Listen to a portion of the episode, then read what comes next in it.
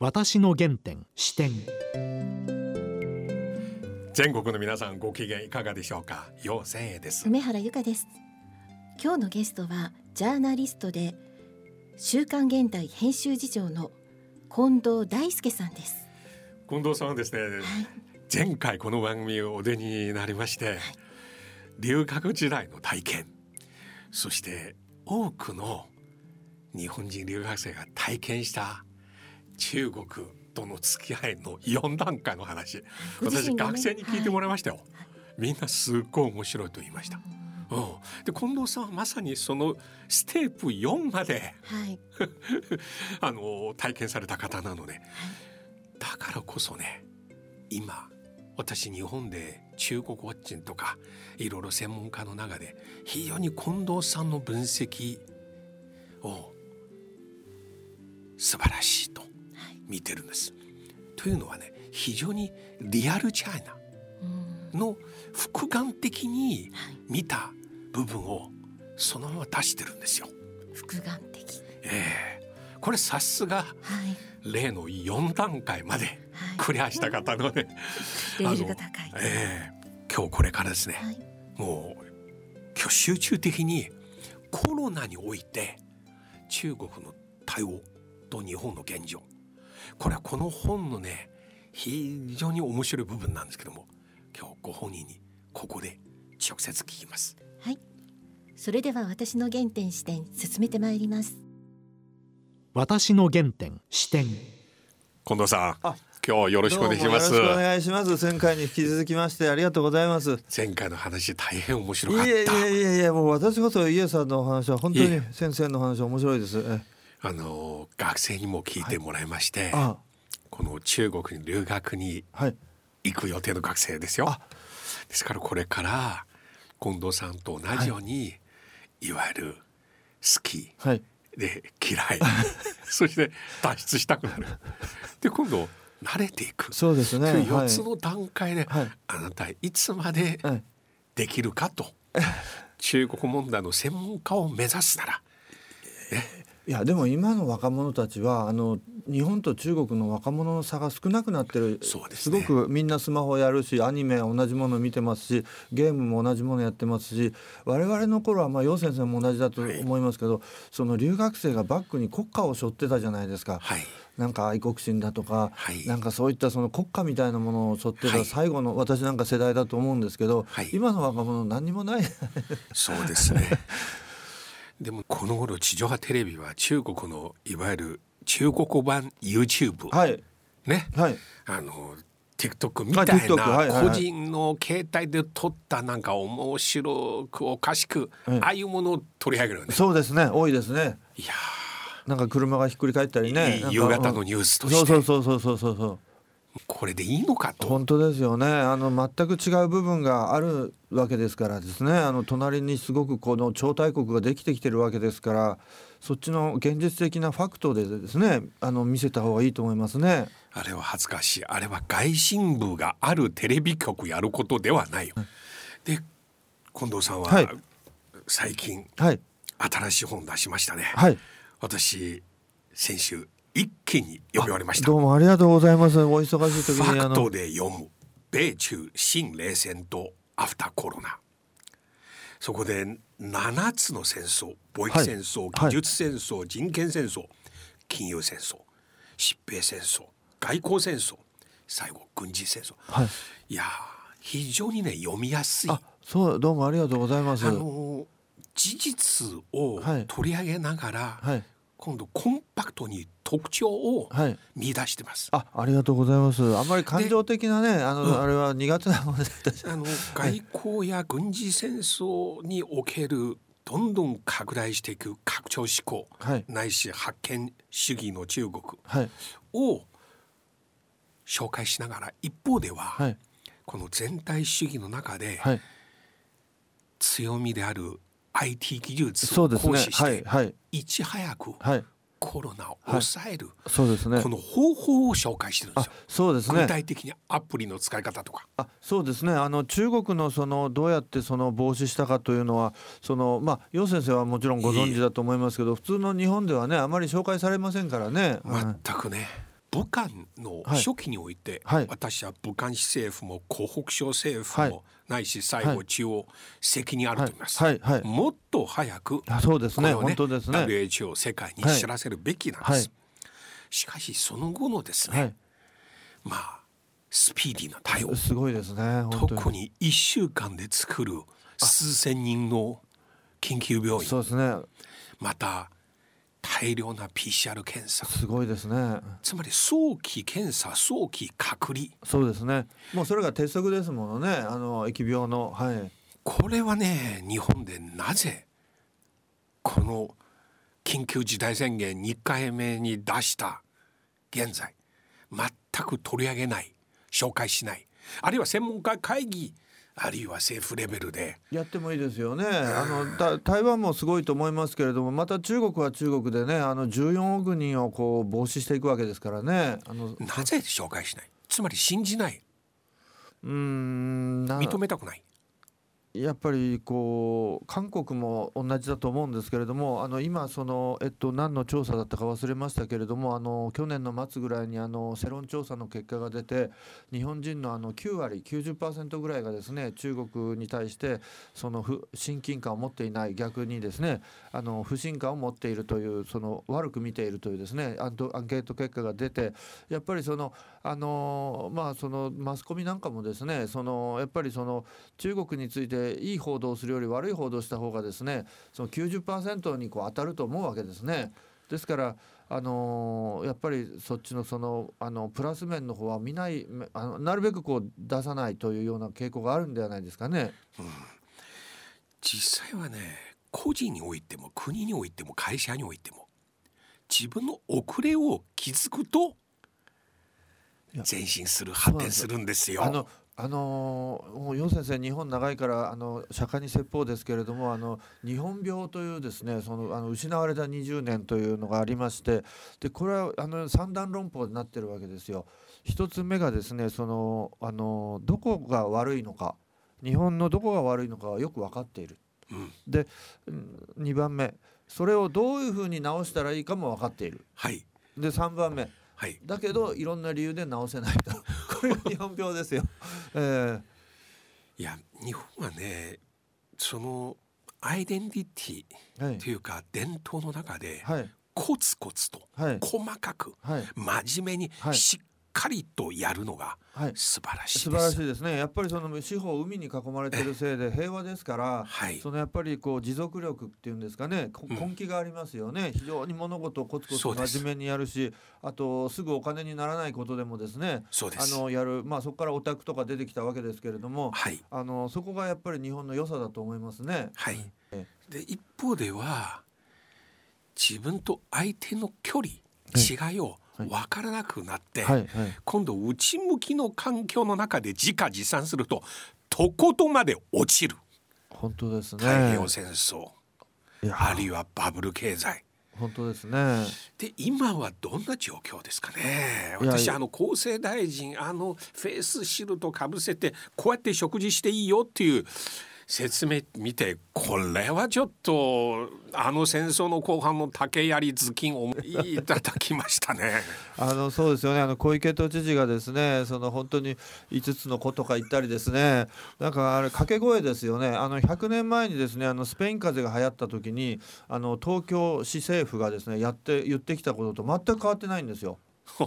マスクしましょう。うがいしましょう、うん。なるべく人とあの近くに行くのやめましょう。この3つですよ。同じなんですね、100年前とね。この本の中で、はいはい。中国が、はい。また台湾が今回いち早くコロナをはい。抑えたはい。最大の武器をはい。いくつ紹介しましたね。あそうですね。まずあのそのあのおっしゃった中国に関してはですねやっぱりスピードと強制力ですよね、やっぱり社会主義のそのスピード感、そのまあもう有無を言わせないわけですね、もうこの市でこの10人あの感染者が出たらもう全員 PCR 検査だと。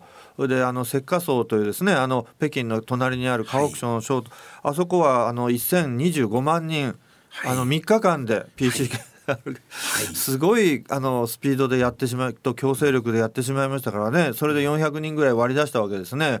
でこれがまずすごいのとそれからあと健康コードですね、はいあのスマートフォンをそのやっぱりそのあのこれでその AI を使ってこの人がその感染しているかどうかもしくは濃厚接触者に近づいているか全部分かってしまうというですね。一つのアプリをはい、ダウンロードして、そうですそうですね。はい今度。このアプリを持って、はい。携帯で地下鉄乗る時そうですそうです。あるいはマンションから出かける時、はい、全部その緑のマークを示さないといけ動けなくしたわけですね。そうすると逆に今外にいる皆さんレストランにいる皆さんスーパーにいる皆さん私と同じ緑色おっしゃのる通りです。人間で大丈夫だよと安心して消費活おっしゃるおっしゃる通りです。おっしゃる通りです。今今度2月12日のあの春節旧正月じゃないですか、ええ。あの時もその PCR 検査とそれからその緑ですね。これを見せないとそのあのふるさとに帰れないというような今あのことにしてますよね。はい。それにもかかわらず、あの一部のね政治家の方が 首相官邸まで陳情しに行って、ええ言いたいことははい。日本のことというより、春節の時、はい。中華系の人間がは日本に入ってこないように緊急措置取れと。はい。やっぱり近藤さんから見て春節で中国人台湾人香港の方が日本に来る人いるんですか？いやいやあの私のですねあの一人友人であの上海の方ですけれどもあのビジネスの出張でですね日本にその出張にどうしてもこの契約上来ないといけないとかいう人がいたんですよ。でその人はその社内であの決死隊と呼ばれてたらしくてですねええ。あのまるでこのなんかこの昔のさっきおっしゃった戦戦争中にこう特攻隊が行くみたいな もうあのなんかこの一番危ないところに行くみたいなですねそう決死隊なんていうですねニックネームで呼ばれてたというぐらい。でもでも彼はさすがにですね3日ぐらい前になってやっぱり怖いからって来なくなったんですよ。そして中国に戻りましたら、はい。2週間の強制隔離。あそうですね。北京はもっと厳しいですよ、ええ。今14プラス7プラス7っていうのをやってまして2週間は強制隔離でその後7日間で自宅自宅待機ではい。プラス7日間は1日3回の体温検査ですね。はい。はい、はい。でしかもホテル強制隔離されてる間のはい。宿泊費、はい。食事費、はい。すべて自己負担ですね。あそうですね。そうですね。今そうなってますよね。あの春節の移動もそうですよね。はいはいそれでもなぜ自分の今の感染状況に対して打つ手なしということにもう積極的に行動せず提案せず我が国まだ世界中の人間来ようとしているという自己認識何なんですかね？僕こうあのネットと SNS で飛び交った言葉がですねええあの自由民主党じゃないですかええ、あれがね自由飲酒党ってなってるんですよデブ・スペクターさんのあデーブ・スペクターが言ったんですか。番組の中で。あそうだったんですか。あとええ。公明党がね公明亭ってなってました。酩酊する酔っ払うって意味です公に酔っ払う。いやあそれもデーブ・スペクターさんなんですかね。ーよく銀座のクラブに陳情を聞きに行きましたね。高くないですかね。しかも実際3人で行ったっていうことが。もう二人女の方もいたんで5人みたいな。そうですね、それこそかつて近藤さんご活躍されたああいう写真週刊誌。必要ですね。いやそうですね。やっぱりあのそうです。おそう思いますよ。やっぱりあのマスコミがですねやっぱり政府を監視する役っていうのはですねやっぱり大事だと思うんですね。うん。あのやっぱりそのまああの批判を続けていくっていうんですかね。やっぱりそのああの楊先生もそうだと思ええ。うそうご経験あると思うんですがやっぱり社会主義の国というのは、うん。そのマスコミによるその監視とそれからあの国民によるですね、はその審判ですね選挙による投票ですね、はい。それからあとはその野党による追及ですね、はい。この3つがないじゃないですか。そうです。そうすると必ずこう腐敗していきますよね。そうです、はい、ですからそれをやっぱりあの常に緊張感を持つためにもですねやっぱりああいったその報道というのは大事だと思いますね。この3つがないため例えばその方がかつてトップになる前にはい。改革志向であっても、はい。あるいは彼の家族はかつて文化大学までひどい目にあって、はい。ああいう極左あるいは個人崇拝のね、あのー辛い体体験そうと思ってたにもかかわらず、はい。はい。はい。一旦上に行くとこの3つなしの方が自分にとっていかにすごいということ。本当ですね。あの習近平主席もねあの文化大学まで苦労されたと思うんですけどね。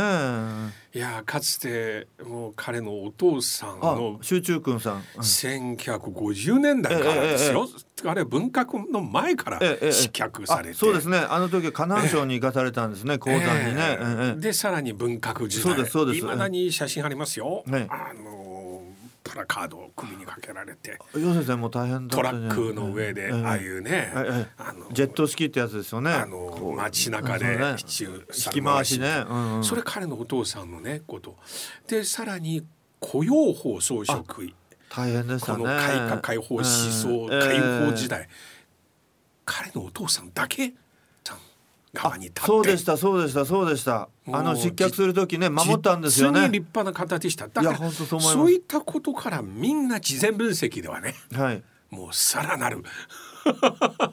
もう。第二の鄧小平じゃないかみたいなですか。まあ振り返ってみると人間の個人の経歴経験よりそのシステム制度構造が人間を左右する。まあそういうのはあるでしょうね。あの日本の企業でもですね、あの社長になって人が変わったっていう人 たくさんいますよ。それまではなんかこのね飲み屋で愚痴言ってた人がですね、その社長になった途端にですね、すごくこう強権的になって。だから制度設計大事です、はい、はい、そうですね。はい。人間だけじゃダメですよ。はい。うん。で制度設計があって、例えば日本でも大変素晴らしい制度設計あると思います。はいなのに、はい、全体主義を我々当然否定しながら、はい。はい、一方では IT そうです、ね、デジタルの分野でこんなに今遅れてる、で今度より優れてるところの状況を見るとあれは全体主義だからと。そうです、ね、実際全体主義の悪さと IT が自分が遅れてることを別問題なんですけど、ね、そうですね。例えばですねそのあの今そのワクチンの問題で皆さん関心あるじゃないですか。ななんで日本は先進国なのに日本のワクチン使わないんですか？ということを思うんですよ、うん、だってないじゃないですか日本のワクチン。これ先進国じゃないじゃないですか。どこの国も先進国が作ってますよ自国のワクチン、はい、で先進国と言ってない中国があんなにたくさん作っててですね日本は作ってないとおかしくないですか？と思うんですよ。あの私の WeChat の、はい友達、ええ、日本にいる中国人の友達、え、結構日本びいきっていうか、はい、日本賛美する、はい、あるいは中国の皆さんの前で日本を自慢する、はい、今年4月5月、もう武漢中国に様子見ながら相当毎日日本を自慢してたんです。あ日本は安全ですよ例えば銀座の街の動画を撮って、この経済活動通常通り、ロックダウンしてないとかね。でさらに私覚えてます。6月ぐらいかな日本の某メーカーこれからワクチンあの研究開発開始。もうその大阪の友人はね大体的に情熱を込めてコメントを書きました。さすが日本。すごいと。その方が取り合えたこのワクチンいまだにえー、消息不明ですけどね。あのあの WHO はですね、えー、あのそのワクチンの状況っていうのをこう段階別に出してるんですよ、えー、オープンに。大体1か月に1遍ぐらい更新すられるんですけど、はい、最新情報にですね。でそれで見ますとですね日本もあの2社やってるんですね、はい、大阪大学とそれから、はい、あのばあの宝バイオが一緒にやってるのと、あと塩野義製薬ですね。これも大阪の会社ですけれども、これやってるんですけれどもやっぱりなんせ規模が小さいしですね遅いしですねその全くその世界のこのスピード感にはついていってないですよね。いけてないですよね。先日テレビ TBS の夕方の番組、はいはいはいはい、あの日本の某メーカーがイギリスのワクチン、はい、あれ日本政府大量に契約して買ったんですね。アストラゼネカ、はい。はい。はい。えー、の現役の生産を委託されました。あなるほど。いやこのニュース全体のナレーション見ると、えまるであのワクチンが日本製みたいに語ってるんですよ。ちょっと、えー、本当ですね。あのもうもうこれがおそらく30年前でしたら日本が真っ先に作るぐらいのですねそのパワーとその勢いがあったと思うんですね。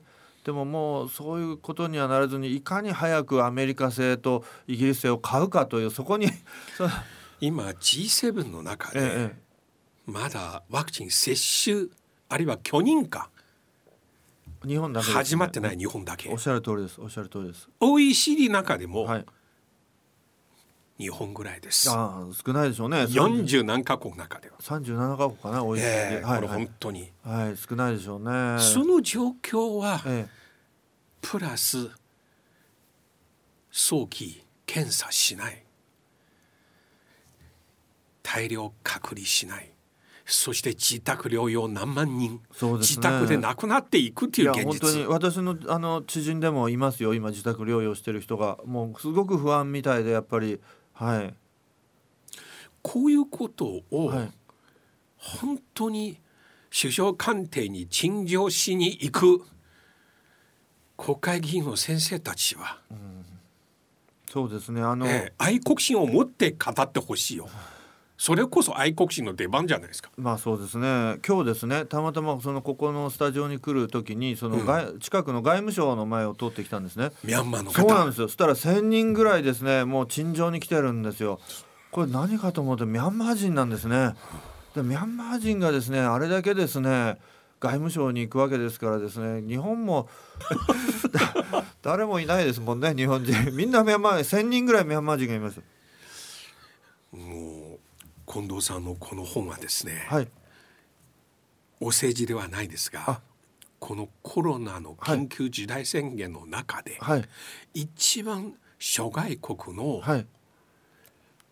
やり方、はい、あるいは現状を知るべき時、はい、本当にタイミングよく。あありがとうございます。これ私本当に学生や友人に皆さんにお勧めします。どうもありがとうございます。これ本当にねサラリーマンの方は帰りの電車の中で、はい、あまあすぐ読めますもんね。行きと帰り、はい、これ一気に読めます、はい、そうですね。本当にはい。そしてすぐわかります。はいはいはい。抽象論ではなく、はい、そうですね。具体的な方法を紹介してそうですね。あの中国お国中国とか台湾とか韓国でどうやってこう防止していったかっていう話を書いてますので、うん、はい。しかもこれはバイデン政権と中国の米中関係、はい、今後どうなるか、はい、そうですね。やっぱりこれまでとは全部これまでのトランプ政権とは少しね、うん、変わってくると思いますね。やはり、うん、はい。はい。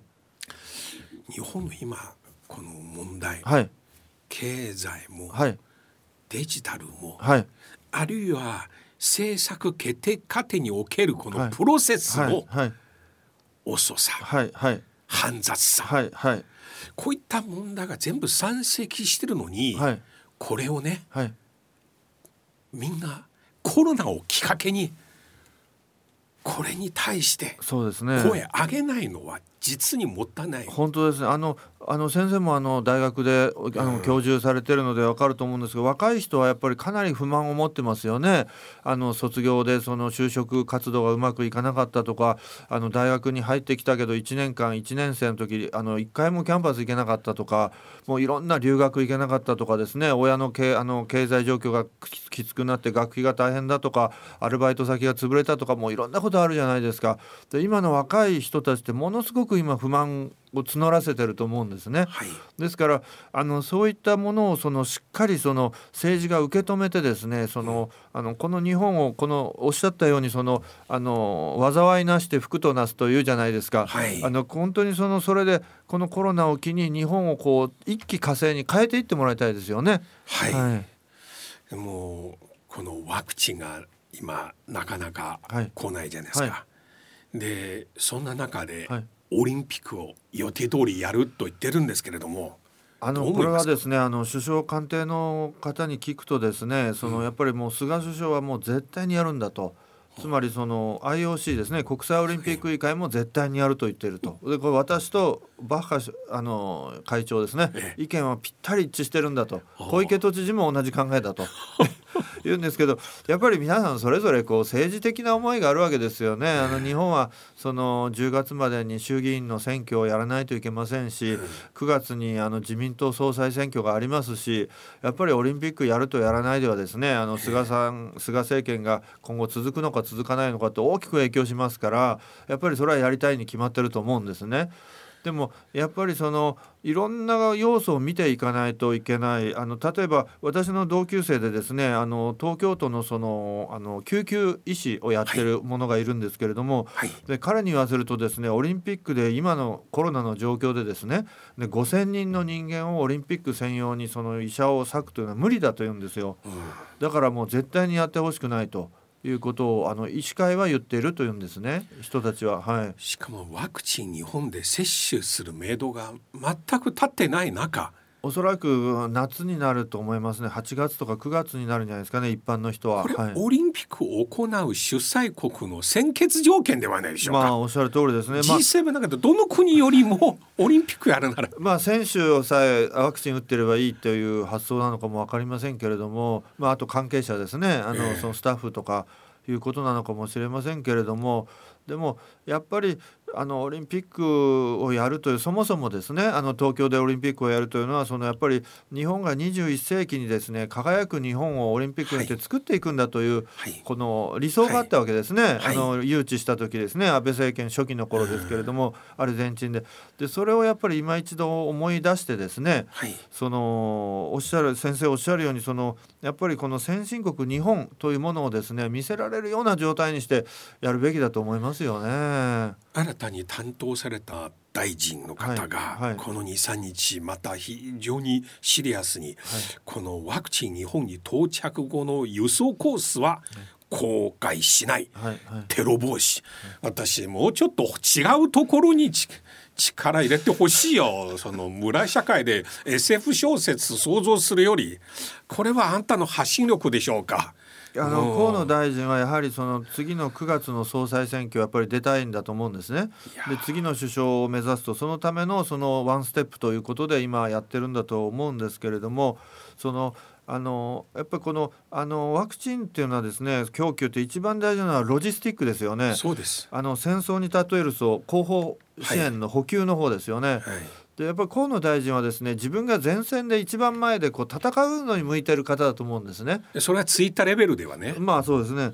だけどそのやっぱりロロジスティックっていうのはあくまでも後方支援ですから裏方役ではないですか。うん、でこれがやっぱワクチン供給システムですよね。だからその河野大臣があの敵役なのかなっていうことがちょっとそのまあその日本のその古き習慣を打ち破るという意味では敵役なのかもしれませんけれどもやっぱりその戦争に例えると後方支援の方ですから裏方役ですからそのまあ映画とかに例えると主役の俳優ではないわけですよ。その演出家とかなわけですよ。舞台舞台演出とかそっちの方ですよね。担当者みたいなそのロジスティックですよ。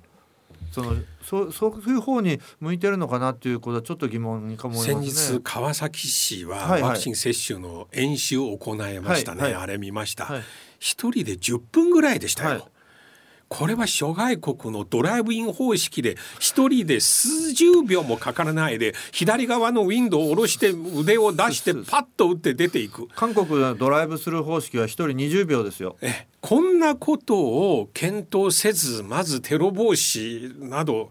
もうこれはね小学校の体育館とかそう言って今度は最近具合はどうですか？具合悪くなったら今日これ。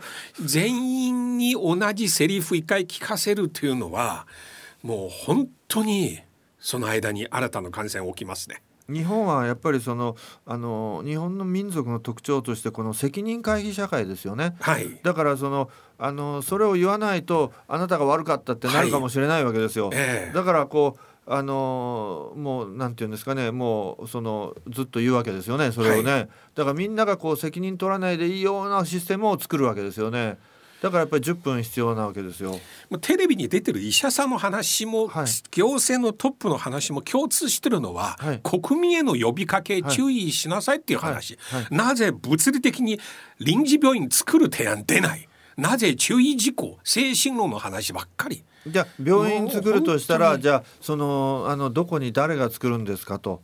いうことでじゃあまたこの土地で買いましょうって言ったらこの土地をこの人の利権じゃないかって責任問題になるんじゃないかっていうと自分はやりたくない。なら東京都の選手村まずオリンピックやめて使えば一番早いじゃないですかあれはそうですね。東京都はいろんな徴収する金もいらない。東京都はいろんな土地持ってますからね。ええ本当にそう思います。はい。まだ優れてるまだリードしてるまだ先進的という優越感が幻滅しない限り当面この状況続くでしょまあいいところもあるし、あの優れてるところもあるんですけれどもね、それがそうなんです100%ではないというね、はいことですよね。はい。ういやとにかく近藤さんのこの本をね現在コロナ禍で中国問題台湾問題香港問題米中関係日中関係に関して一番わかりやすいどうもありがとうございます。もう勘願の至りでございます。本当に。後ほど、はいリスナーの皆さんにはい。プレゼントさせていただきますありがとうございます。うん今日どうもありがとうごございましたた。どうも。私の原点視点いや近藤さんの話やはり面白いですね。はい。ご本のタイトル通りうん、ファクトがたくさん、ねはい聞けましたね。はい。あのー彼が先ほどおっしゃったように、あの日清戦争以来の目線で いまだにアジアを見る。これちょっと1800年代の末期ですよ。そうですね。これは今水上2021年でしょ。はいこれは一見この話ファクトなのかなと思うよねしかし残念ながらこれはファクトですよ現在進行形のファクトですよ。これによっていろいろこと遅れてるんですがまだちょっとトンネルから出ていく状況ではないね。